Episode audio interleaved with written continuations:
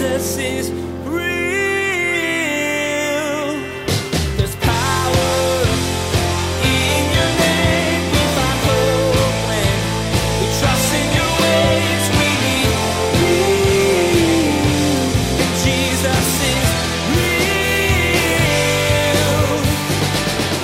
big question for us, if we're followers of Jesus, is what does it look like to follow Jesus where the rubber meets the road in the world in which we live in? And unfortunately, what's going on today is that when people are looking for what does it look like to follow Jesus, a lot of people just aren't looking at the Bible anymore. They're looking at their news channels. And I'm here to tell you, you're not going to learn how to follow Jesus from a news channel. And some people are looking at social media. I'm here to tell you, you're not going to find out how to follow Jesus from social media. Do you want to follow Jesus? Great. So, how are you going to do that? Where are you looking for information on what your next steps are? As Pastor Daniel said, it's not going to be found on the internet or with some media personality. It's in the Bible, so let's dig in. Pastor Daniel starts a new series today in the book of James. This New Testament book will give you what you're looking for useful guidelines to put your faith into practice right now. Now, here's Pastor Daniel in James chapter 1 as he begins his message Struggles and Trials.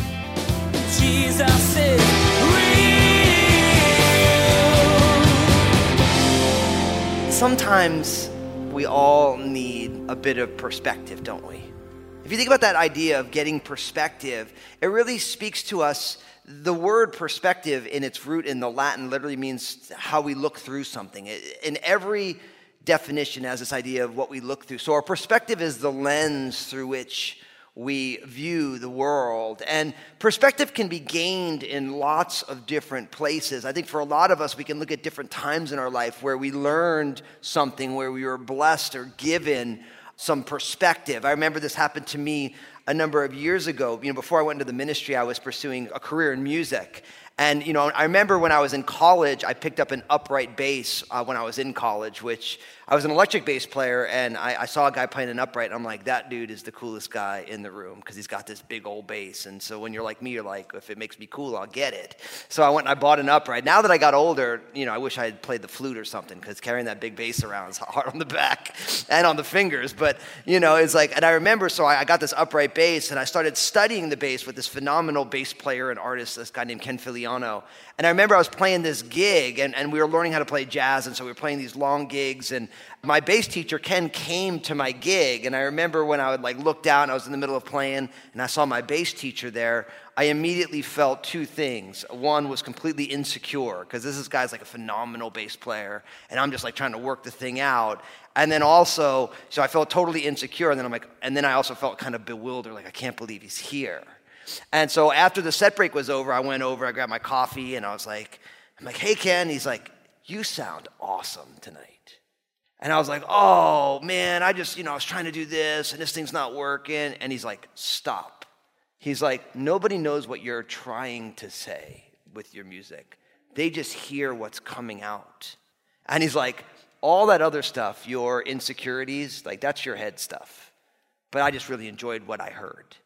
And I remember I kind of stopped and kind of grabbed my coffee because I just got reprimanded by my bass teacher, you know, and just took a sip of coffee. But I remember I went home that night and I wrote it in my journal like, nobody actually knows what you're trying to do, they just know what you're doing. And not only was that great, like, musical advice as a musician, but it was actually great life advice because how often what we, like, people don't know what our intentions are, they just know what we're doing.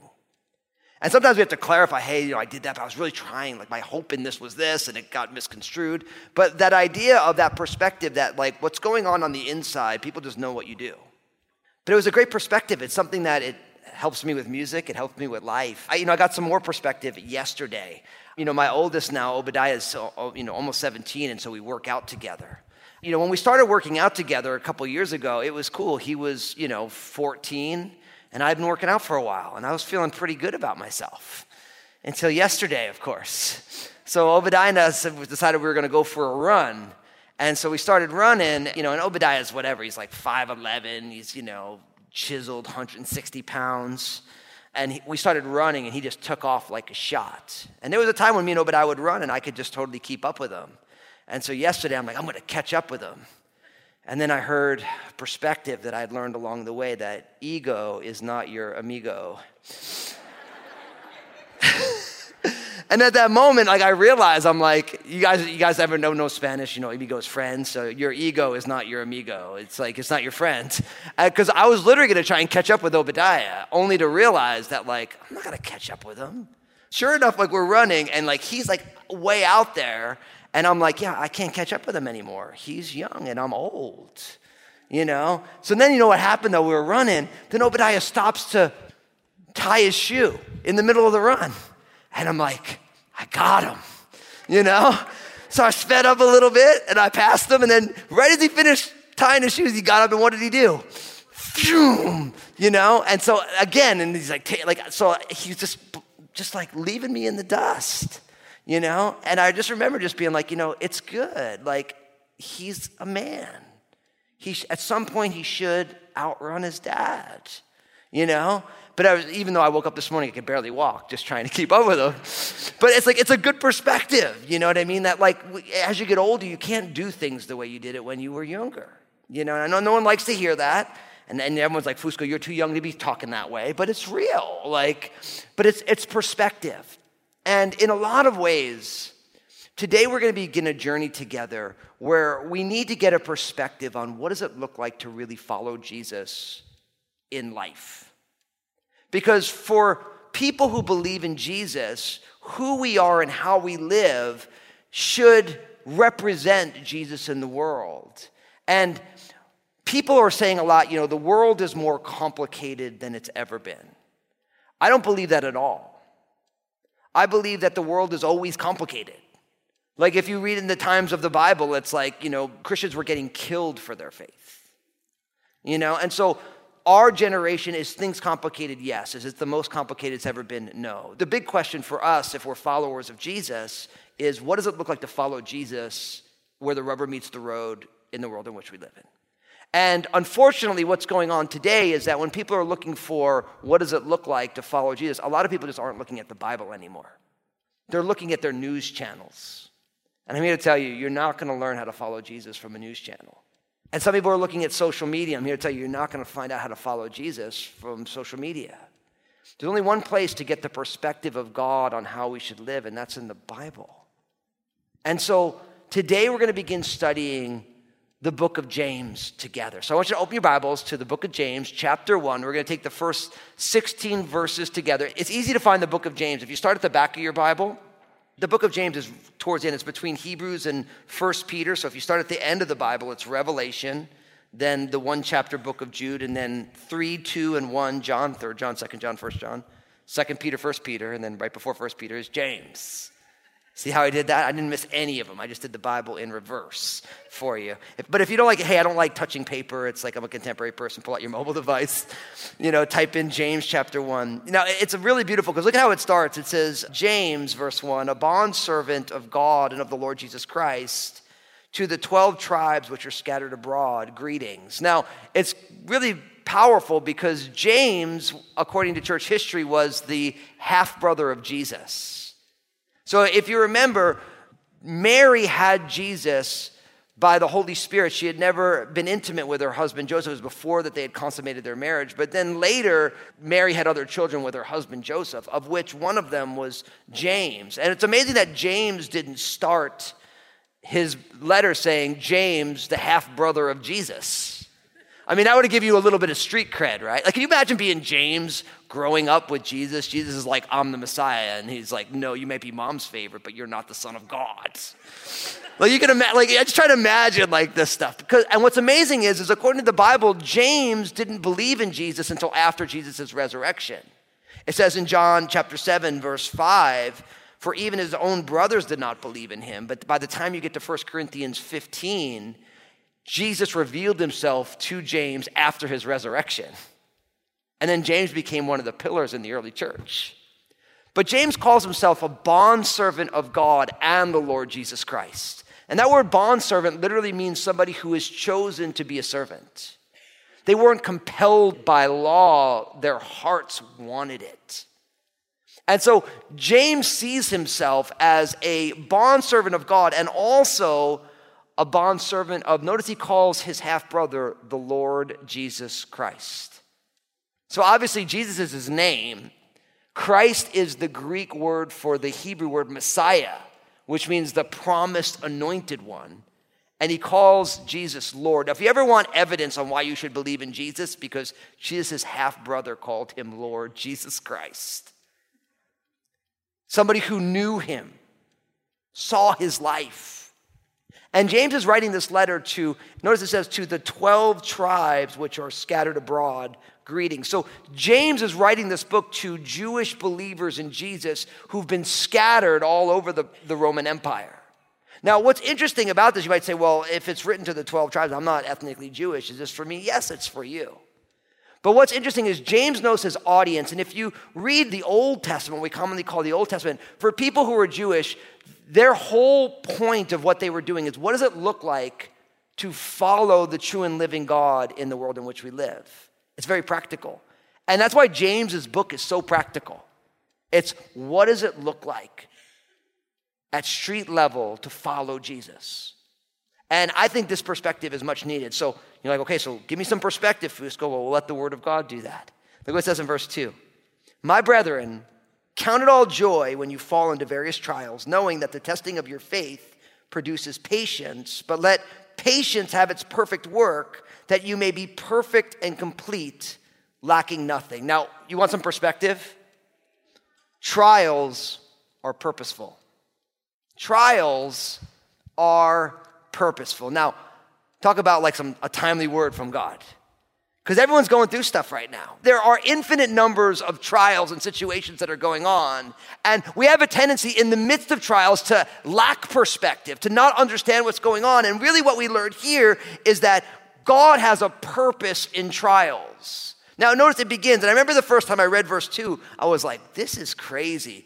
My brethren, count it all joy when you fall into various trials. Has any of you ever thought that way? Like something bad goes on, like, man, I count this as joy. Like maybe you have somebody who loves the Lord who will help you with that perspective, but in the beginning you're like, this is bad, B A D. This is nothing good comes from this. This is all bad. No, no. James says we should count it all joy. Now, he's not saying that we should have joy for the trials. And I think that's important. Because sometimes believers take this verse like, no, we should be happy for the trials. No, it says we should be happy in the trials. So, like, like let me give you an example. I, I, never forget one time I, I know somebody and they're like, they found out that their mother had cancer and like, I am so joyful for her. I'm like, don't say that to anybody else. And they're like, no, no, it says count all joys. I'm like, no, no. It doesn't say for the trials, it says in the trial. Because for you tell your mom that you're happy she's got cancer, your mom is gonna be like, well, I'll give it to you. No, uh, she's a good mom, so she wouldn't say I'll give it to you. But you know what I mean. It's like we shouldn't be joyful for the issue, but we realize that God is doing a work within the issue. So we count joy when we fall into various trials. Why? Knowing, that word knowing is huge. It means settled confidence, a settled understanding. Knowing that the testing of your faith produces patience. Now, don't miss this. James ties struggles and trials to a test of faith. Now, that I think in and of itself is so important because oftentimes we see trials and testings and we divorce it from our faith. But James says actually, this count all joy when you fall into various trials, knowing that the testing of your faith. So the trial that you're going through is actually a test of your faith. And it's not testing your faith to show God what is in your faith, it's actually showing you what is in your faith. And how we handle trials shows us where we are at in regards to walking by faith in real time at street level where we live. So he says, knowing that this trial that is a test of our faith, it produces patience. Some of your translations say perseverance, some of your translations say endurance. You could also use the word resilience, or the popular word today is grit. It all means the exact same thing the ability to stay standing in the midst of great opposition. And the only way we learn these ideas, patience or perseverance or steadfastness or grit, we only learn it as we go through tests of faith. And really, what God wants to do is He wants to produce the fruit of patience. And then notice what it says. He says, verse 4 But let patience have its perfect work, that you may be perfect and complete, lacking nothing. Now you see, you see the purpose of trials now. Because trials, when we're trusting the Lord, produces patience or perseverance. And perseverance, when it has its perfect work, causes us to mature, to be perfect. That word literally means to come to full maturity or to be complete at a point then where we're not lacking anything. So God's purpose in trials is to produce patience, which helps us to mature in our faith. So you see how trials are purposeful? I always love the fact that it's that you might be perfect or mature, complete, and then it says lacking what? Nothing. Now, this, of course, in my heart ties me into Psalm 23, which begins by saying, The Lord is my shepherd, I shall not what? Yeah. See, that reality, it speaks of a spiritual maturity that actually only is born through the trials that we go through. And so, what you realize here is that God has a purpose in the trials that we go through. And of course, Paul says something very similar in Romans chapter 5, verses 3 to 5, where the Apostle Paul says, And not only that, but we also glory in tribulations. Now, is that a crazy thing? James is counting it all joy in trials. Paul's like, I glory in tribulations. Why? Knowing that tribulation produces perseverance, and perseverance, character, and character, hope. Now, hope does not disappoint because the love of Jesus has been poured out in our hearts by the Holy Spirit who's been given to us. See, Paul sees the same thing. We glory in these issues knowing that as we go through these trials, tribulation produces perseverance, patience, endurance, resilience. And perseverance produces character. We become Christ like in the personality that God has given us. And that God, that Christ like character now gives birth to hope. And He's like, hey, and hope, it doesn't disappoint because God has given us His Spirit. See, we start to see now that no matter what we're going through, when we walk through what we're going through in faith, God produces fruit that is necessary for us to mature. Now you might say to yourself, but Fusco, I'm going through it right now and I don't know what to do. Well, I'm so happy that you're in that place because listen to what James says next. James chapter 1, verse 5. If any of you lacks wisdom, let him ask of God, who gives to all liberally and without reproach, and it will be given to him. But let him ask in faith with no doubting, for he who doubts is like a wave of the sea driven and tossed by the wind. For let not that man suppose that he will receive anything from the Lord. He is a double minded man, unstable in all of his ways. Now, here you go. No matter what you're going through, you and I, we need to ask for wisdom. We need to ask for wisdom. And then a lot of times, we need perspective because we lack wisdom. And when we go through these trials and we don't understand what's happening and we forget that God has got a purpose to produce Christ likeness in us, then we get even more confused. And then James is like, hey, guess what? If any of you lack wisdom, then you should ask of God.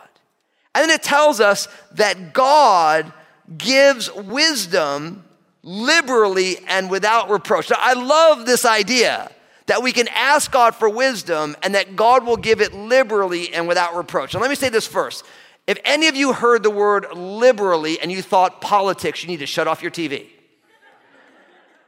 Because the Bible had these words before partisan American politics has these words. So if your first thought was, I can't believe they said liberal in the Bible, or of course they said liberal in the Bible, it's been there the whole, no, listen, it's not political. It's spiritual. The idea of God giving liberally reminds me of something that just happened in my family. So it's the end of summer, right? And so the kids are like, man, it's the end of summer. We're going back to school. And I'm like, let's go get ice cream. They're like, yeah. So like we put the kids in the car, went to get ice cream, we showed on up right? And we finally we waited and we, we, we get there and they're giving our orders. And the lady's like, What size? Now, inside, I'm saying the big size. But I'm a man of self control. and I'm not as young as I used to be. So if I eat the big size, it'll be with me on into eternity. So I'm like, I'll take a small size. And she's like, Oh, you want the medium? And inside, I'm like, Yes. I'm like, No, no, the small. She's like, You want the medium? She's like in my head, this lady. And it's like my own personal struggle. And I'm like, No, I'll take the small size. Great. All good. Sure enough, when she gives me my ice cream, you know what she gave me? She gave me a big size. But she didn't charge me for the big size. Now, when this happens, I'm like, this is awesome. But then when I remembered this scripture, I'm like, this is how God gives wisdom. You're like, God, I just want a little wisdom. He's like, you want a lot of wisdom. No, no, I just need a little insight. He's like, no, I'm gonna give you a ton. That's what it means that God gives wisdom liberally. You're asking for something. He's like, I'm gonna give you so much more. That's what it means. And not only does God give wisdom when we ask for it in a liberal way, God does it without reproach. And I love that. God doesn't shame us for not being the Alpha and the Omega. God is not mad at you when you do not understand what you don't understand. He's not like, oh, yeah, you, you, you think you're so smart. You don't know anything, but I'm God. I know everything. And so, ha, ha, ha. He doesn't do that. So it takes out the issues. You're like, man, what if I ask for wisdom and God doesn't give it to me? Or what if I ask for wisdom and then God holds it against me? And both of those, James say, no, you're supposed to ask for wisdom and God wants you to have wisdom. And of course, that's what it says in Proverbs chapter 2, verses 1 to 7. The whole book of Proverbs is about wisdom. Listen to Proverbs 2, 1 to 7. My son, if you receive my words and you treasure my commands within you, so that you incline your ear to wisdom and apply your heart to understanding. Yes, if you cry out for discernment, you lift up your voice for understanding, if you seek her as silver and search for her as for hidden treasures, then you will understand the fear of the Lord and find the knowledge of God, for the Lord gives wisdom. From his mouth comes knowledge and understanding. He stores up sound wisdom for the upright. He is a shield to those who walk uprightly. So, what it means is that if you don't know what to do, you should ask God, and God wants to give you wisdom, so you should ask for wisdom. But what's interesting is James doesn't just stop there because James gives one prerequisite. It's a big word, I would say prerequisite. Nobody wants to say it, I can't even say it. There's one stipulation for wisdom, and notice what he says. Verse 6 But let him ask in faith, with no doubting. For he who doubts is like a wave of the sea, driven and tossed by the wind.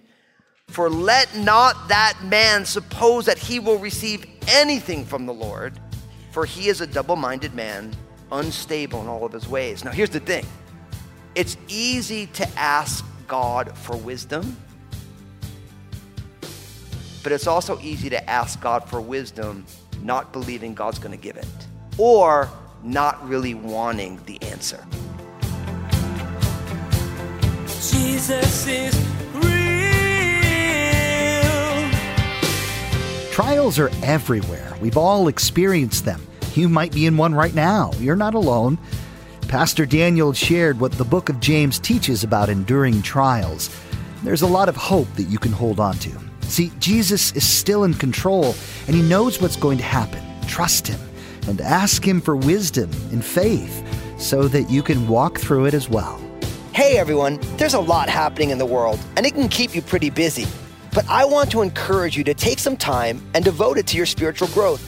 I know God wants to do something in your life, and I'm excited for you to discover exactly what that is. Come join me for a worship service at Crossroads Community Church online so I can share the Bible with you. Join me online at crossroadschurch.net or find me on Facebook Live. We're so glad we can be a part of your life through the ministry of Jesus is Real Radio. Would you like to be a part of what we're doing? We would like to ask that you prayerfully consider becoming a financial partner of this program. Your contribution, no matter the size, will be used to reach people with the gospel message. Find out more at jesusisrealradio.com. Thank you for partnering with us. Next time on Jesus is Real Radio, Pastor Daniel reminds you to shift your perspective. It's not always easy to see beyond your current circumstances. It's hard and it's weighty, and sometimes it takes effort just to focus today. But what if you asked Jesus to change your focus? He can open your eyes to what He's doing in you and around you and what part you are playing. And He may use other people to help you see from their personal experiences with the Lord.